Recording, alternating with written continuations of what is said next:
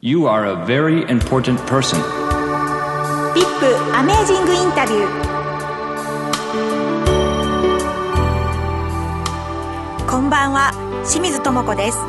ビップアメージングインタビュー。アメージングとはびっくり驚きの不思議なという意味の言葉です。この番組ではそんなアメージングなゲストをお迎えして毎週素敵なお話を伺います。今週のゲストは先週に引き続き漫画作家の松本零士さんです。松本さんは福岡県久留米市出身の71歳。1971年から「週刊少年マガジン」に連載した「男おいどん」が大人気となり72年に講談社出版文化賞を受賞。74年から放映されたテレビアニメ「宇宙戦艦ヤマト」は3年後の劇場版アニメ公開時には社会現象を巻き起こしました。これがアニメブームのきっかけとなり「銀河鉄道999」宇宙海賊キャプテンハーロックがアニメ化され特に「銀河鉄道999」は大ヒットして松本零士ブームが到来しました。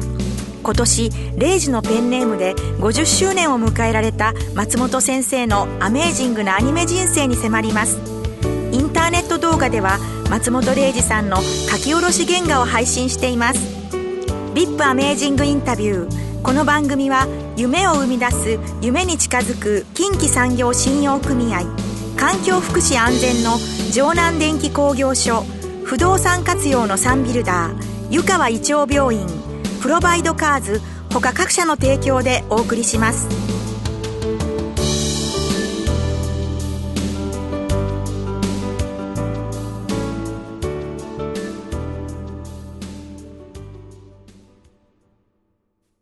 今日のゲストは先週に引き続き漫画作家の松本零士先生です。よろしくお願いします。よろしくお願いします。さて先生あの松本零士のペンネームにされてはい。50周年ということなんですよね,、そうですね。はい。はいあのデビュー当時からですね今日まで振り返られて一番先生にとって思い出に残る作品というのは何ですか？うーんやはりあの本名の松本明で書いた時の「はい。あのミツバチの冒険」15歳の時高校1年生の時です、それとあのやはり「男おいどん」そしてあの「ハーロックエメラルダス39」ヤマト、ここら辺ですね。自自分あのの男おいどんは受賞もされていますけれども、ええ。講談社の賞をね、はいはい。なんかあの四畳半漫画で全然宇宙じゃないんですよね、ええ、でもあのそこで夢夢見る未来をね、はい。あの頑張り抜く少年の話なんですが、はい。これは実体験、で実はこの漫画を描いたことでね、あの要するにこれは陰菌タムシの物語なんですが、はい。これがこのあの実際に患った陰菌タムシがね私を助けてくれたんです。というのはねそれを撲滅するための手立てをあの見つけたわけです、はい恥ずかしくて人に言えないでしょ、またぐらかゆいもうかきむしってでも人にはケロッとしてるわけです。しかし全員に移っていってるわけですよ。あ下宿の方皆さんに。私にも誰かのが来たわけです。あの取っ手とかそういうのに触るから、あのドアノブとかね、それであの新聞見てたらね「白癬菌俗にタムシという」という論文が出たんです、はい。あ学名なら言えるって東大のあの本郷三丁目ですから東大のそうでしょ、薬局行ってねあの白癬菌の薬をくださいってこれ大声で言ったんですよ、はい。そしたら「おおお前もタムシか」と「家は治るんだ言えば」とと一発で塗ったらもうその日にかゆみは止まって1週間でほぼ制圧してるんですね。でそれでねこの漫画を描くときに悩める同志諸君がね悩まないようにしてやると公然と陰菌タムシを口走れる世の中にしてしまえばね恥ずかしくもないし精神的ダメージも受けないでしょ。目的意識。何のためにこれを書くかというね。断固たる目的意識に初めて目覚めたんですよ。でこれからあと書いたものそれまで書いたものもなんとなくそうはなってるんですがそこまで強烈には表現してないですけど、この作品から後のものはねあの何のためにこれを書くかというそのテーマの意識というのが強烈になったんですよ。でこれがあの要するにあの作家としての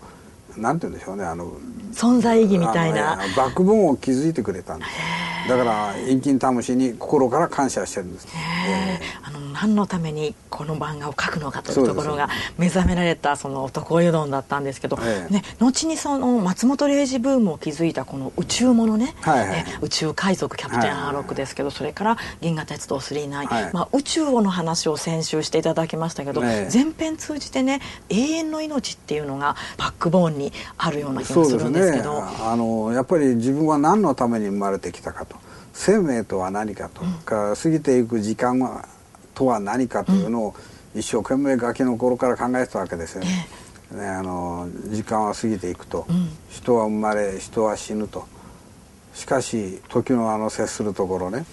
だからここら辺がねへりくつかもしれないけど閉じた宇宙論と開いた宇宙論という、うんうん、2つのあのアインシュタインの閉じた宇宙論の本はあの小学生の時にも読んでますからね。そうすると今過ぎた瞬間が一番遠い未来だと。だからあの死に別れをした親兄弟親友たちもねまた会えるというような気持ちにもなれるわけですよ、うんうん、希望的なああれかもしれないけど、ええ、それから開いた宇宙論でいくと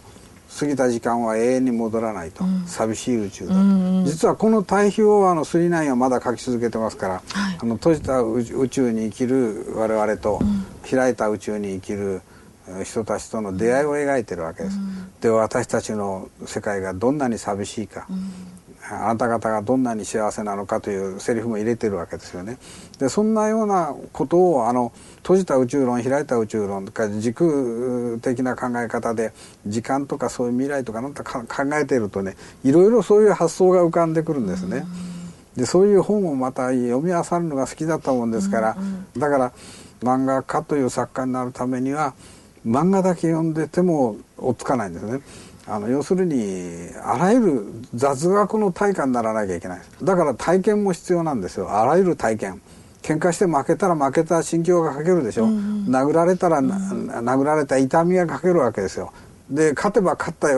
びが書けるわけです、うん、これだからねどんな体験をしても役に立たないことは何もないんです。全部自分の参考資料なんですね、先生の作品ね、えー、一コマ一コマにね奥が深いじゃないですか、えー、それはやっぱり先生のそういった実体験と、ずっと研究や勉強されてたことが生かされてるんですね、あの勉強という意識はないんですね、あの趣味というか好みですね。楽しんでらっしゃる。楽しんでるんですでそれが全て参考資料なんで、ね、それそれとねあのもう一つあの今の世代と違うところは我々は、はい、戦争中私明石にいたんですが、うん、戦争中でしょ？それからあの敗戦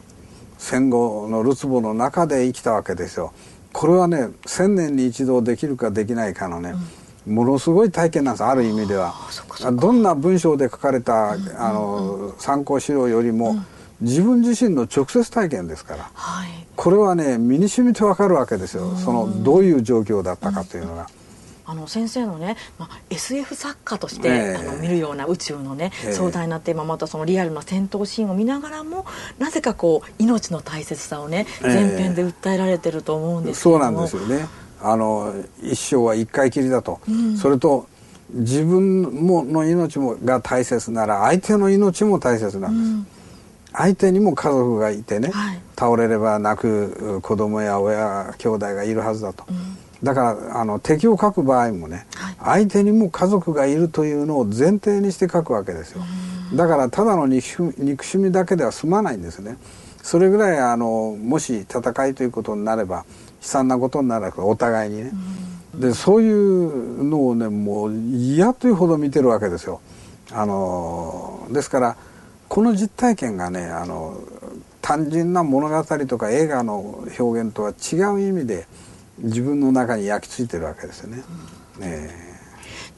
そんなあの松本先生のですねいよいよ新作が発表されるということで、はい、来月あの4月の、えー、リリースということなんですけれど三電子から発売される任天堂のウィルウェアこれはデジタルコミックということでインターネットで配信されるんですよね。そうですね。あの銀の公子化っていうタイトル。公子化ですね。公子化は何なんですか？公子化というのは子猫という意味です。ロシア語で子猫。銀の公子化は内容はちょっとどんなお話か、教えていただいていいですか、はい、あの子猫が好きなあの猫が好きだった少年がですね、うん。コーシカっていう女神のペンダントを手に入れるんですよ銀の。これは古いものをね、はいうんうん、それを自分であの溶かして子猫の形に変えてしまうんですね。でそれをあの少年がぶら下げたまま宇宙に出るんですが、うん、大事な時になるとねこの子猫がねあの孔子か女神の姿に戻るわけですよ。あの、まあ、宇宙の天使ですね、うん、の姿にあの姿を変えるわけです。そして助けてくれるわけですよ。で共に旅をするわけですよ。もう楽しそうですね、えー、銀のペンダントから天使の子猫もうすごい、えー、そそれで今度はあの宇宙のこれはあの本当の意味の観測された状況も表現しますし、うん、それから自分で想像してる宇宙の果てはこうだろうという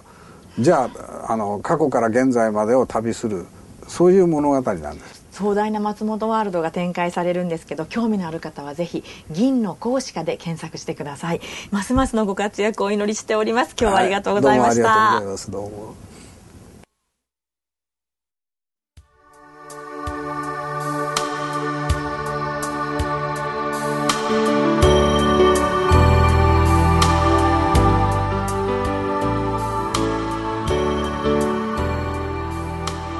アメージングインタビューいかがでしたか？5年間続きました。VIP アメージングインタビューは今日で皆さんとお別れの日を迎えました。長い間たくさんの応援をいただきありがとうございました。VIP とはあなたは私にとってとても大切な人重要な人という意味です。私にとってはリスナーの皆さんお一人一人が VIP でした。またお会いできる日を楽しみにしています。お相手は清水智子でした。You are a very important person. VIP アメージングインタビューこの番組は夢を生み出す夢に近づく近畿産業信用組合環境福祉安全の城南電機工業所不動産活用のサンビルダー湯川胃腸病院プロバイドカーズ他各社の提供でお送りしました。